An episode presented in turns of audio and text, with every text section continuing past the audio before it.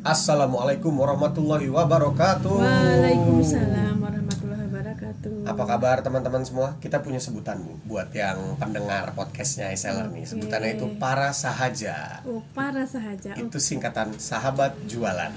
Oh, ya, siap. Harusnya para sahaju sebenarnya. Tapi kan nggak enak, nggak ada artinya. Ya. Kalau sahaja kan enak supaya kita bisa berniaga, berdagang dengan tetap bersahaja. Oke. Ngeles aja dulu. Yes. Hari ini gue udah mendatangi weh, narasumber bintang tamu yang gak kalah luar biasa dari episode-episode sebelumnya. Langsung aja kita sambut Ibu silahkan diperkenalkan namanya siapa, sebagai apa, di mana. Halo, saya Bu Ita, Ibu Ita Dian. Saya owner dari Batik Bunga Bakung Yogyakarta. Yes. Ibu Ita, saya manggilnya Bu Ita ya, aja berarti boleh, ya. boleh. Oke. Ibu Ita owner dari Batik Bunga Bakung Ya. Yogyakarta. Yogyakarta. Nah, Bu, pertanyaannya saya simpel nih, kepikiran dari tadi. Kenapa bunga bakung, Bu? Bunga Bakung karena gini Mas. Saya itu sebenarnya simpel ya. Ingat lagu God Bless. Wih. Hanya bunga bakung. Oh, rumah kita. Iya, mantap, yang mantap, sederhana mantap. gitu Iya, iya, loh. saya penggemar God Bless Bu Ih, kebetulan. Oh iya, sama iya, ya. iya, iya, iya. Wah, padahal tuh zaman dulu ya. Iya. Anak muda juga suka Iya, ya. Iya, saya penggemar God Bless Bu. Nah, Oh, itu. keren banget. Jadi sederhana tapi bermakna buat saya itu. Oh. Bunga bakung. Jadi kenangan apa ya? Waktu masih kecil senang main bunga itu gitu loh. Oh. Terus hubungannya apa dengan produk saya? Produk saya batu baju-baju anak, Oh. baju-baju batik anak. Iya, iya, iya, iya, iya, iya. Ternyata terinspirasi dari lirik lagu God Iya. Hanya bunga bakung tumbuh di halaman. Iya, iya, iya, iya. iya. Di, di halaman dipandang tiap wah Iya, iya, iya, iya. gitu loh. Nah, udah dari kapan sih Bu batik bunga bakung ini?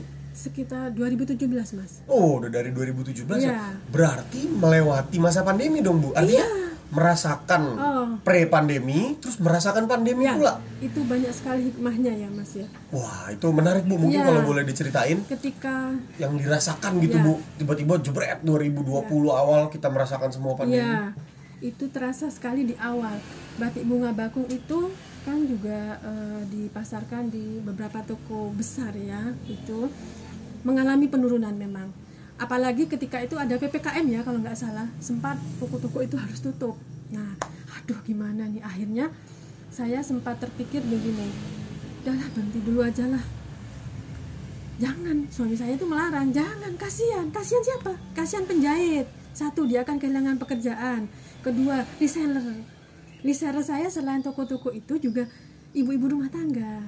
Nah akhirnya nggak sengaja waktu itu. Apa yang paling dicari? Ya udah buat masker perca-perca dari kain batik itu saya kumpulkan. Ayo eh, penjahit itu eh kita bikin masker.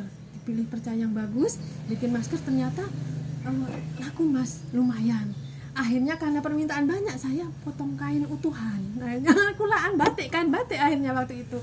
Nah lama-lama lama-lama saya berpikir begini ya benar juga ya. Ini kan bukan rezeki itu bukan hanya untuk saya tapi juga untuk banyak orang gitu loh. Akhirnya saya harus bertahan Alhamdulillah ketika itu eh, teman saya yang sangat mensupport saya dan membeli produk saya itu Mbak udahlah sekarang bikin baju anak lagi saya beli katanya itu waktu itu. Akhirnya berani berani berani. Akhirnya akhirnya saya bikin lagi baju itu dan alhamdulillah penjahit saya nggak pernah berhenti selama pandemi dan sekarang alhamdulillah sudah naik lagi mas Wah, Iya. luar biasa Ibu. jangan menyerah pokoknya kita itu Saya benar-benar apa ya merinding itu inspirasi Bu Pati tadi pas dengar bahwa jangan berhenti karena kalau Ibu berhenti penjahit iya. juga kena Reseller reseller Ibu kena. juga kena Ibu Iya. mikirin sampai situ gitu Iya. artinya nggak cuma diri sendiri aja yang kayak ibaratnya kalau mau saya berhenti ya udah ya berhenti udah gitu. karena saya kan istri ya. Suami punya pekerjaan tetap nggak Iya. masalah. Kalau saya Iya. berhenti saya masih bisa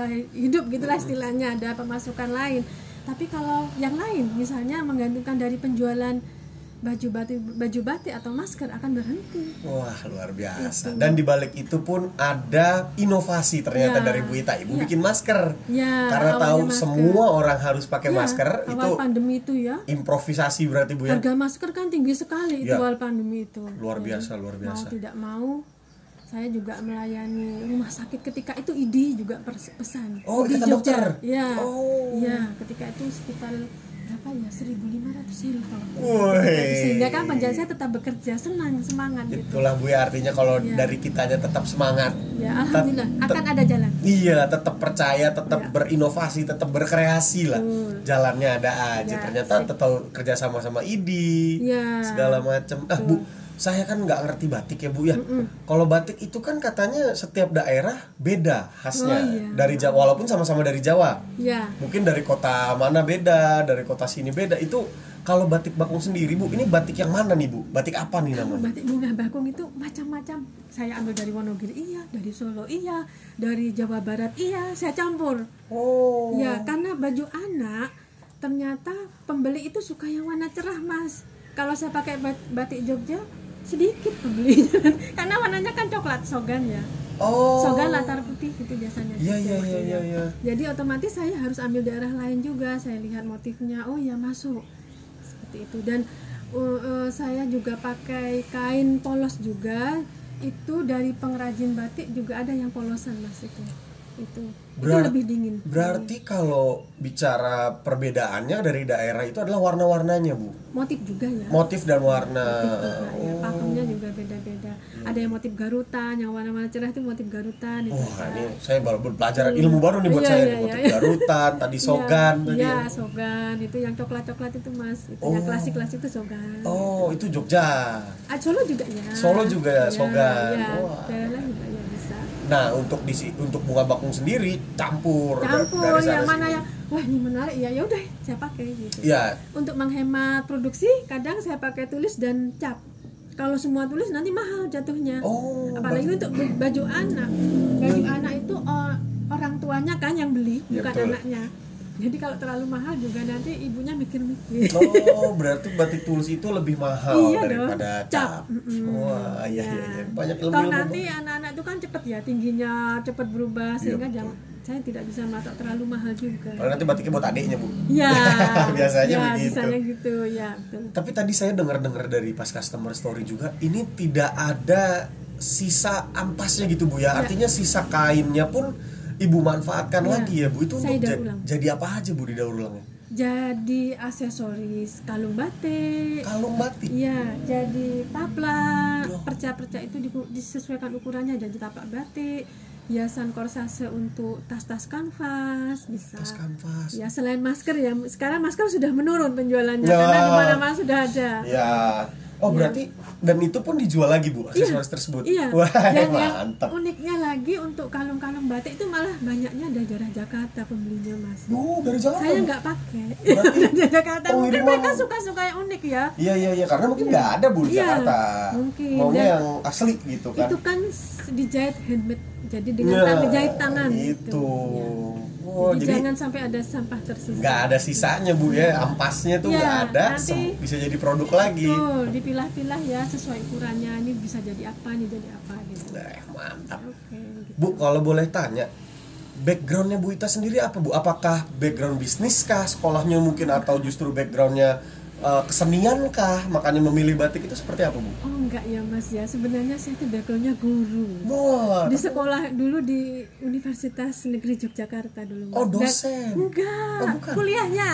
oh kuliahnya kuliahnya di sana di jurusan Bahasa dan Sastra Indonesia. oh bahasa dan sastra Iya, justru. tapi saya kalau kain itu tertarik sejak kecil. Oh. Bapak ibu saya guru, tapi di sela-sela waktunya itu menjahit. Jadi kami dari kecil itu sudah dibikinkan baju-baju sendiri. Kita pilih kain di toko kain, nanti modelnya terserah anak-anak, bapak sama ibu yang jahitkan. bikin sendiri Iya, Oh. nah itu terkenal sekali mas dan menjadi inspirasi bisnis sampai saya bikin batik bunga bakung ini. Wah, artinya itu timbul dari kesenangan Iya. juga dari kecil udah dikenalkan kecil, dengan iya. kain, dengan jahitan-jahitan. Padahal walaupun background ibu sebenarnya bahasa. Iya, Makanya ibu lancar banget dari tadi ngobrolnya. Tapi keren sih bu, keren keren keren banget. Nah bu, ini kita saya sedikit mau nanya-nanya tentang iSeller nih bu. Ya, boleh. Pengen tanya, buat bu Ita sendiri, kira-kira nih di bagian mana nih terasa iSeller membantu untuk batik bunga bakung? Artinya kan sebelumnya eh, ibu kan belum pakai iSeller nih. Iya, masih manual. Masuk manual. Iya. Nah, setelah pakai iSeller nih Bu, kira-kira apanya sih yang membantu bagian mananya? Apakah bagian transaksi kah atau pencatatan atau mungkin bagian online-nya kah seperti apa sih bu? inventaris barang ya mas ya Oh, stok Iya, opnam stok berarti. opnam Iya, iya, juga iya. terus kemudian untuk update stok-stok terbaru itu Hmm. kalau tadinya saya posting sekarang di IG nanti di Tokped nanti di Shopee aduh capek bosen toh kadang Satu-satu ya, ya? satu-satu ya nah setelah ada e-sell- e-sell- e-seller itu udah posting di e-seller otomatis terintegrasi ke e-commerce lain yang saya pakai langsung ke market- efektif langsung ke sekali marketplace. 80 persen Woi. menghemat Berapa e-commerce? Bu? operasional kerja. Saya ada tiga. Langsung tuh masuk berarti kalau di post di seller. Cuma dua mas, karena kan e-seller nggak ada, buka lapak nggak ada. Oh iya belum bu tenang. Belum. Pokoknya nanti kita Ah, kerja iya. semua Iya, marketplace. Baru Tokped sama Shopee.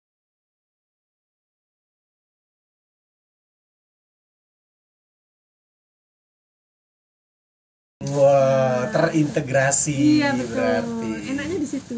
Iya iya iya. Nah kalau online-nya sendiri gimana bu? Ibu pakai online reseller juga kah? Iya, pakai Iya, enak iya. mas. Wah itu Bahkan pembelian sebenarnya yang datang ke toko ini dia membelinya dari online nanti datang ke rumah. Jadi diam eh ke rumah ke toko ke roster saya. Oh Jadi langsung tinggal ambil aja. Udah beli dulu Iya, di online, Bu, ya? pembayarannya lewat online. udah beres semua. Iya, jadi nggak nggak sedia uang uang kembali.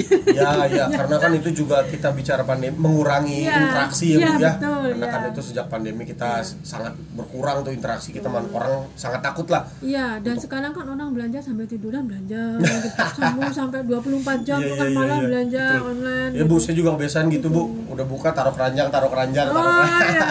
Jangan lupa keranjangnya banyak banget. Tahu keranjangnya numpuk. Ah, iya, itu. Tapi ini Bu Ita ini sangat menginspirasi ya buat teman-teman buat para sahaja juga yang mau membuka bisnis, yang mau menjalankan bisnis atau mungkin yang sudah punya bisnis tapi lagi buntu gitu ya.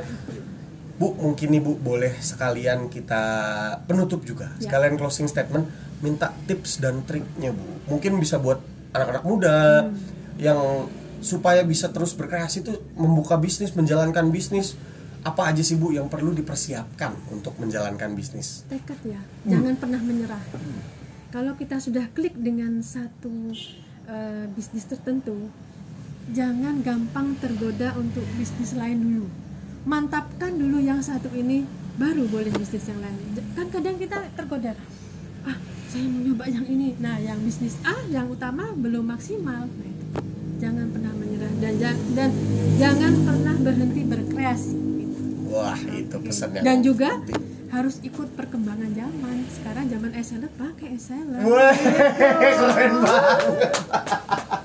Mantep nih Bu Ita nih biaya endorse. Ben, bayar biaya endorse Bu Ita. saya ajukan bu Kita endorse loh. Mantep banget. Saya kirim nomor rekening ya. Berarti tadi kalau boleh saya rangkum tekad. Ya. Jangan nyerah karena yang namanya kita mau memulai bisnis pasti turun naiknya Nah, juga betul. luar biasa lah ibu ya Iya, betul. nggak ada tuh yang namanya baru buka wah tanpa halangan tanpa Ya, rintangan apalagi sekarang semua berlomba-lomba masuk dalam dunia online kan, Mas. iya iya iya Persaingannya memang sengit, memang harus diakui. Iya. Dan kayak yang saya seusia saya ya, jangan berhenti belajar dengan yang muda-muda tuh sekarang pinter-pinter loh. Wah, Bu, itu ponakan saya hebat. Bu masih SD, udah bisa main iPad segala Ah, macam. iya. Saya aja nggak ngerti Iya, kadang. pengusaha sekarang muda-muda. Iya iya iya iya, luar biasa. Nah mungkin tadi ada satu hal lagi yang saya tangkap juga nih dari Iya. dari uh, statement ibu. Berjualanlah dengan sesuatu yang mungkin kita cintai. Iya, betul. Karena kan ibu Ita udah dari kecil tadi diperkenalkan terhadap kain, terhadap menjahit baju sendiri. Iya. Akhirnya ternyata sadar tidak sadar saat dewasa pun Jadi jalan bisnis ya. itu yang ibu Tekuni. bisnis kan itu Iya. yang ibu tekuni Iya. secara tidak sadar mungkin kalau uh, kita menjual barang yang tidak kita sukai atau tidak kita cintai mungkin akan berhubungan dengan tekadnya juga kali Iya. ibu kita gampang menyerah nanti. iya Ya. betul Tapi kalau betul. kita sudah mencintai dengan produk yang kita bikin ya, apa pun rintangannya itu pasti insya Allah ada jalan. Adalah jalan nanti gitu. karena mungkin apa ya bahasa Inggrisnya tuh passion kali ya Ya, betul. kita passion jualnya kita Iya. seneng Kita mau memperjuangkan. gitu. iya jadi untuk fight tuh ya udahlah orang barangnya juga kita suka Seperti dengan orang yang kita cintai, kita gimana caranya Nah memperjuangkan. itu ibu, abis ini kita ngobrol soal itu, tapi nggak usah direkam lah. Saya mau nanya tips dan trik nih bu, tentang memilih pasangan. PR nih. nah bu, eh, kita sudahi saja Ya. podcast karena kan pasti juga ibu ada kesibukan lain. Kita tidak mau mengganggu terlalu lama. Karena lihat tuh, lihat tuh, udah mulai ganggu-ganggu. Lihat tuh, ini bukan videografer. Udah mulai milih-milih. Emang kebiasaan, ini doang bubling enggak. Artinya itulah tadi kalau saya boleh rangkum lagi, tekad Ya. jangan lupakan tekad jualanlah benda barang-barang yang kita sukai Iya. yang kita cintai dan jangan pernah berhenti berinovasi Betul. ikuti tren artinya walaupun yang kita jual adalah pakaian tradisional Bu Ita menjual pakaian tradisional batik Ya. tapi dengan mengikuti tren dengan ada di e-commerce itu tidak akan menutup kemungkinan bahwa Iya. akan tetap aja orang beli kok Iya. jangan juga menjadi Dan mempromosikan produk lokal ya itu ya. Yes, Ya, itu Bu, itu cinta penting banget. produk Cintai Indonesia. produk-produk Indonesia. Terima kasih banyak Bu Ita untuk ya, waktunya. sama-sama. Terima kasih banyak untuk inputnya, untuk sharingnya. Terima kasih juga para sahaja yang sudah mendengarkan sampai habis. Pastikan dengerin juga episode-episode berikutnya karena bintang tamunya pasti nggak kalah inspiratif, nggak kalah seru juga. Terima kasih, saya Rifki pamit, Bu Ita juga pamit. Ardi pamit nggak? Pamit. Ben pamit nggak? Pamit dong. Oke, dadah. Bye.